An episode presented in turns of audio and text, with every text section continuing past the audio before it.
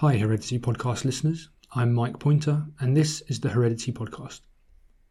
Conservation genetics is a booming field of study and a vital weapon in the arsenal of biologists seeking to protect biodiversity. However, the organisms themselves have some tricks up their sleeves when it comes to preserving genetic diversity.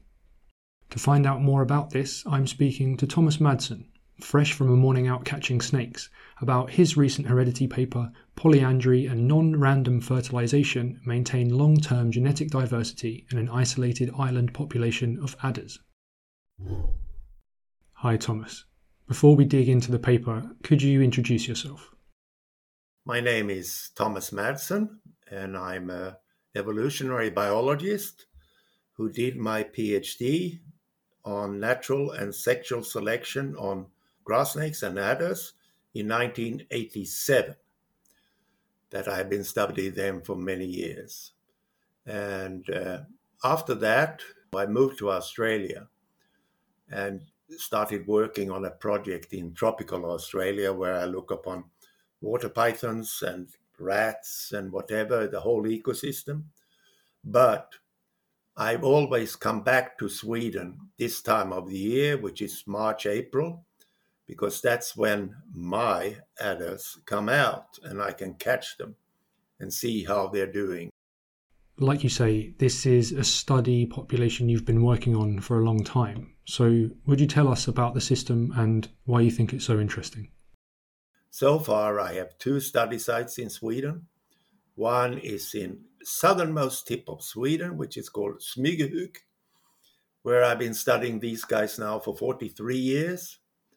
And the other side is an island, which we are going to talk about today, called Hallands Väderö which I've been studying since 1984. When I found my main adder population, which is here in Smygehuk, it's a totally isolated population. They have no contact with any other adder populations.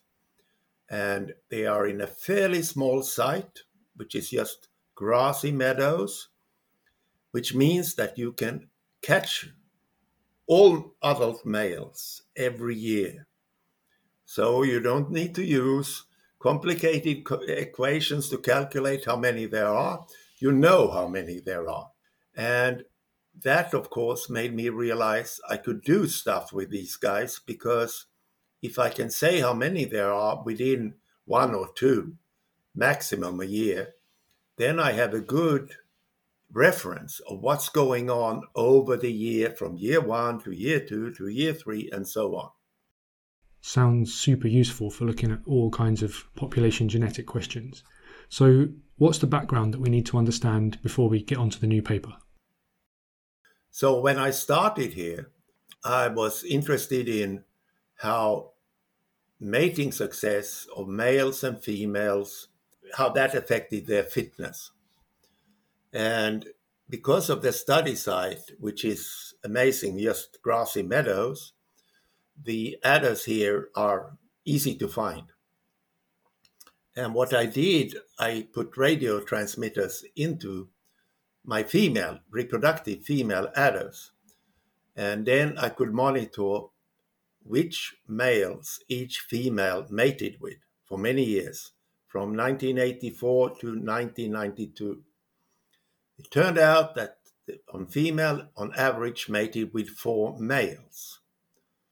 And I thought, wow, well, okay, that's interesting. Why do they mate with four males, four different males? And because I also knew that mating, copulating in snakes, is quite dangerous because it exposes them more to predation.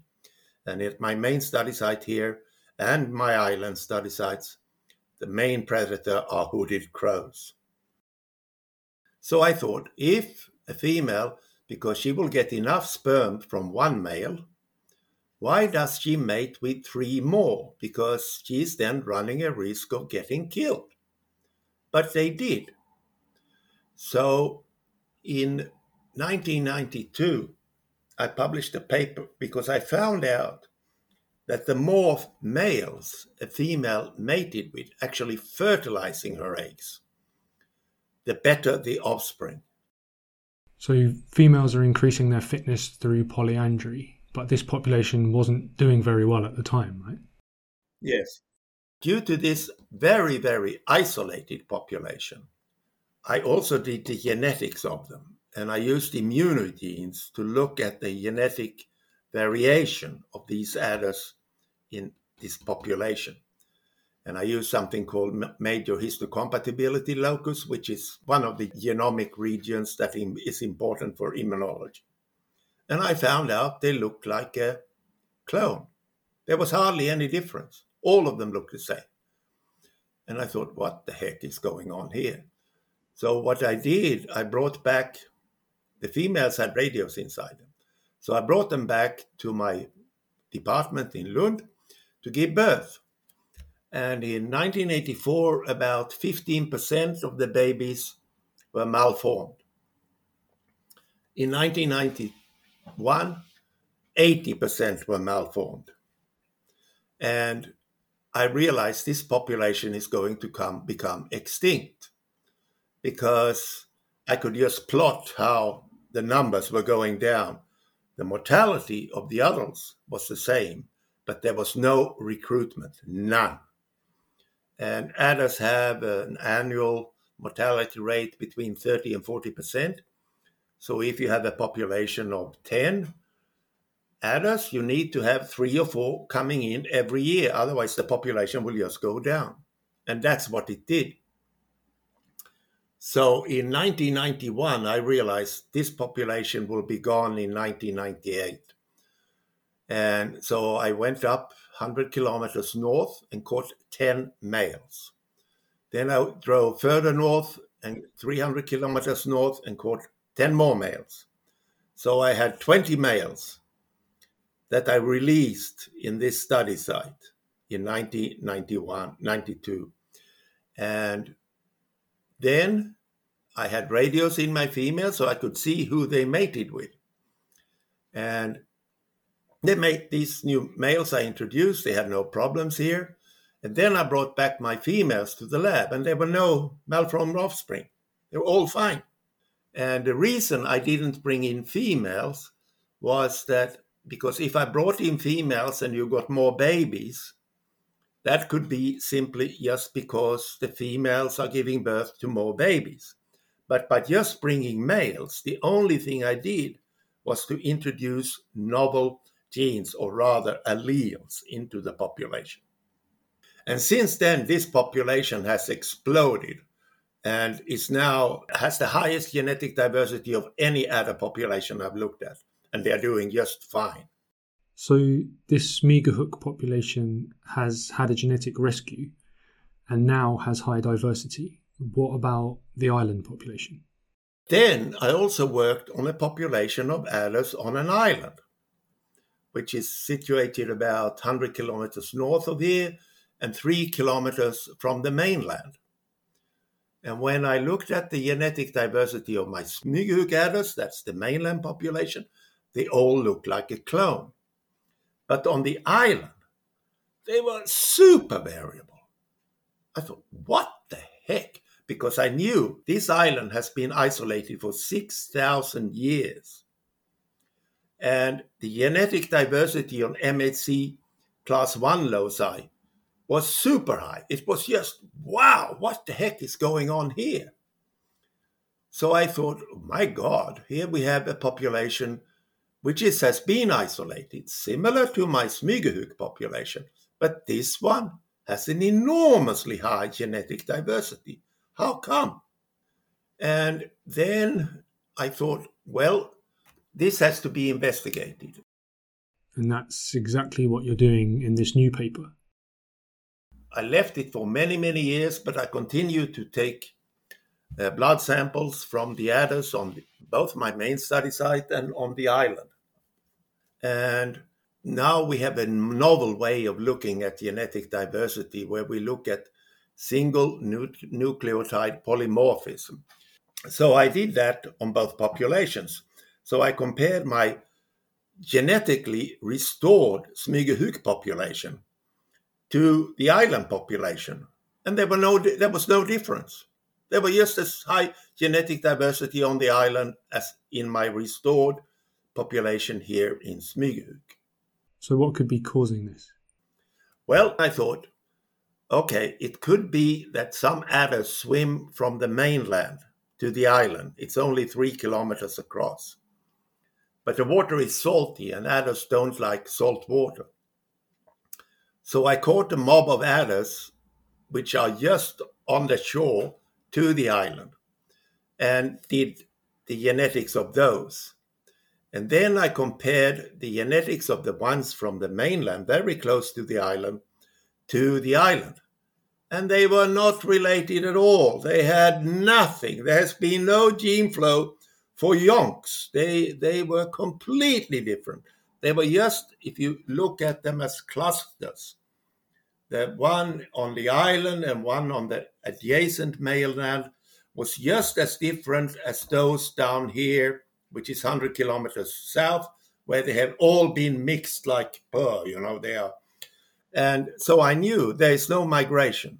The reason why these adders on the island has have been able to keep their genetic diversity is not due to migration. There could be occasionally, let's say, one a year or one every five years or one every ten years.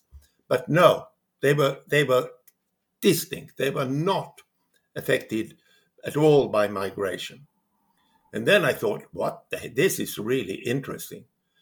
And what I knew from my adders down here in Smygehuk was that the more, fem- more males a female mated with, the better her offspring. Although here it was a catastrophe anyhow, because they were all so similar.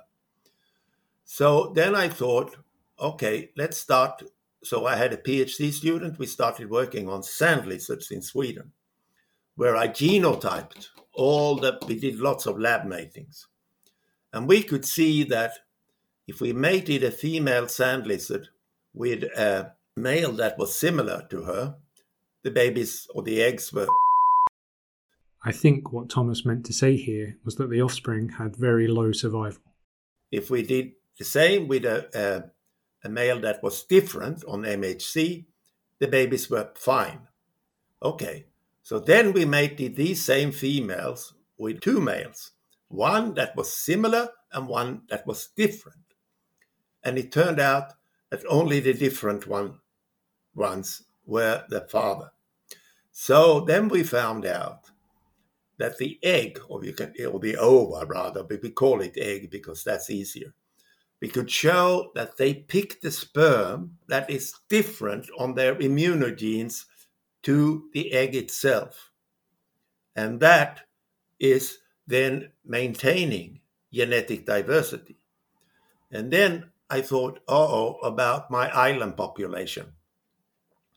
This could explain it because they were so variable and and that okay, they are not like the Smygehuk adders, but that we can return to why they are so bad or were so bad, because the population must have been down to three or four snakes for about 30 years.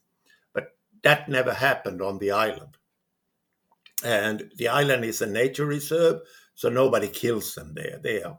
And so then I knew that these snakes are on the island had enormously high genetic diversity. And I spoke to a friend of mine who is a mathematician, and I could do a simple calculation in Excel if the fertilization is random. Then, if you mate a female with one male that is the same and one that is different, 50% should be sired by both males. They were not.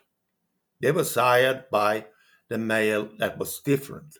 So then this was published. I published this in Nature 1992. And then people started thinking, because as you know, everybody said a male will increase his fitness if he mates with as many females as possible. But a female should only mate with, it's enough to mate with one male. All the sperm is there. But then I found out, no, that's not true. And uh, that was in 92. And then every since then it has been found in all taxa. It's found in birds, in mammals, even humans. That if if you so you have in birds extra pair copulations, and why do they do it? It's highly risky. Why do uh, lots of mammals mate with different males, females?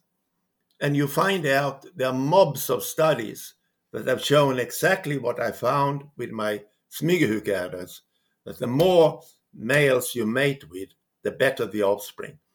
And with the sand lizards, we could show how this worked, that it was actually, it could be much more than the MHC. It's probably genome wide differences. But in the old days, we used that as a measure. And then, then I thought, okay, to continue with the adders on Hallands Väderö because there's never been more than 200 on the island. Now I'm talking about adult snakes, you know, not babies, and just reproductive animals. And 200 animals, that's not enough to maintain a viable population according to conservation genetics. They should go, they should, due to genetic drift, genetic drift is virtually a random change in loss of genetic material. Just by random processes, they should lose all over the years and become less and less genetic diverse, but they were not. Okay, so you've seen that the island adder population has higher diversity than you'd expect from the population size, and you know that that's not due to gene flow from the mainland. And then using the sand lizards, you've seen a possible mechanism through which genetic diversity could be maintained. What happened next? Then I was lucky on the island because in 1996 the population crashed completely. It went down to maximum 10 snakes. We still don't know what caused it. it, it that's, that's a different story. But for many, many years, from at least 12, 13 years, there were hardly any animals, any adders on the island. Very few. And then I had sampled the blood sampled the adders before this crash. And then after they came back again, I blood sampled them again. And this is called a genetic bottleneck, which means that because of low numbers, you will decrease the genetic diversity and then I could calculate, we don't have to go into how I did that, that they should have lost about 10% of the genetic diversity from 1996. You have a 50, 10, 10 15 year bottleneck. That's four adder generations. And then look at them after when they came back. And there was no difference. They were just as variable after the bottleneck as before. That made me really think because then I realized if you have this enormous genetic diversity and you also have egg picking sperm from the best, the most compatible male, we can say, and that is a measure of how genetically similar they are to one another. If the female can do that, and if even if there are few animals left, if they are genetically very diverse, a bottleneck won't have any effect at all. And that's one of the findings. Plus, as I said previously, conservation biologists always assume that pop and genetics, if you think of Hardy Weinberg, one of the main components of that are random mating. And I think with random mating, they mean random fertilization. That is not the case. It is completely different. In most organisms that I know of, the female has this capacity to pick, if you have a population with sufficient genetic diversity, it will not be so badly affected by numbers going down and whatever. That's what I showed over this bottleneck. And conservation geneticists looking at population viability analysis, they use something called effective population size, which is a bit hard to explain, but to make it simple, well, it's oversimplifying. It's in fact the, the number of animals that actually breed and mate with each other. It's not really correct, but it's it's it's a simple way of thinking of effective population size. And it should be at least a thousand. Otherwise, the population will go extinct within whatever years. And that's not true. And if you think about how many populations there are out there, that are not an they don't have an Ne of 1000 Ne is much normally much lower than the actual population size and they still survive why i think what i found with this heredity paper is an explanation to that that's super interesting so what would you like to be the impact of this study for people to take away from reading it what i say in the paper is that conservation geneticists do have to rethink the way they look upon survival of threatened populations. Of course, if these populations, like the Smygehuk one, are all a clone, then they are gone.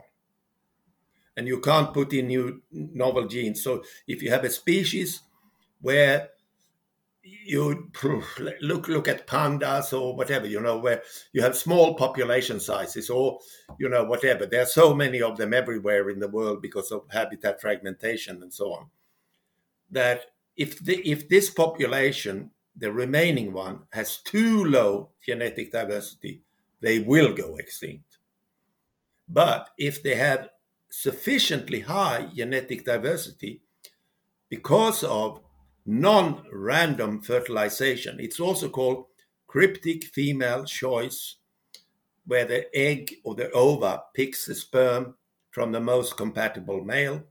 They will be fine. This has been really fascinating, Thomas. Thank you very much for coming on the podcast, and I'll let you get back to catching snakes now. Yeah, it's fun. I love science, so I will never retire. I hope you have a fruitful afternoon. Yeah, I certainly will. To remind you, that paper from Thomas and his co authors is called Polyandry and Non Random Fertilization Maintain Long Term Genetic Diversity in an Isolated Island Population of Adders. And you can read that now on the Heredity website. That was today's main paper, but I also thought I'd highlight another one that I enjoyed reading from the current issue.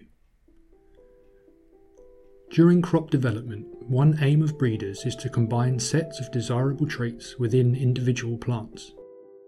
One way of doing this is by crossing together related species to introduce new alleles through introgression. Studying how and where introgression happens across the genome can lead to improved understanding of exactly how genetic information is transmitted between species. This can be especially important in complex cases, such as when species are polyploid. In their new paper, Atakari et al. have studied crosses between two commercially grown species of polyploid cotton. Their results show that the two diploid subgenomes accepted introgressed alleles at similar rates, and that rates of introgression varied along the chromosomes, being low around the centromere, where there tend to be few crossovers. There were regions that seemed resistant to accepting introgressed alleles, and interestingly, these regions were different in each of the genetic backgrounds that represented the two original species. By identifying the patterns of introgression, this work highlights the challenges of using this method for breeding improved crops.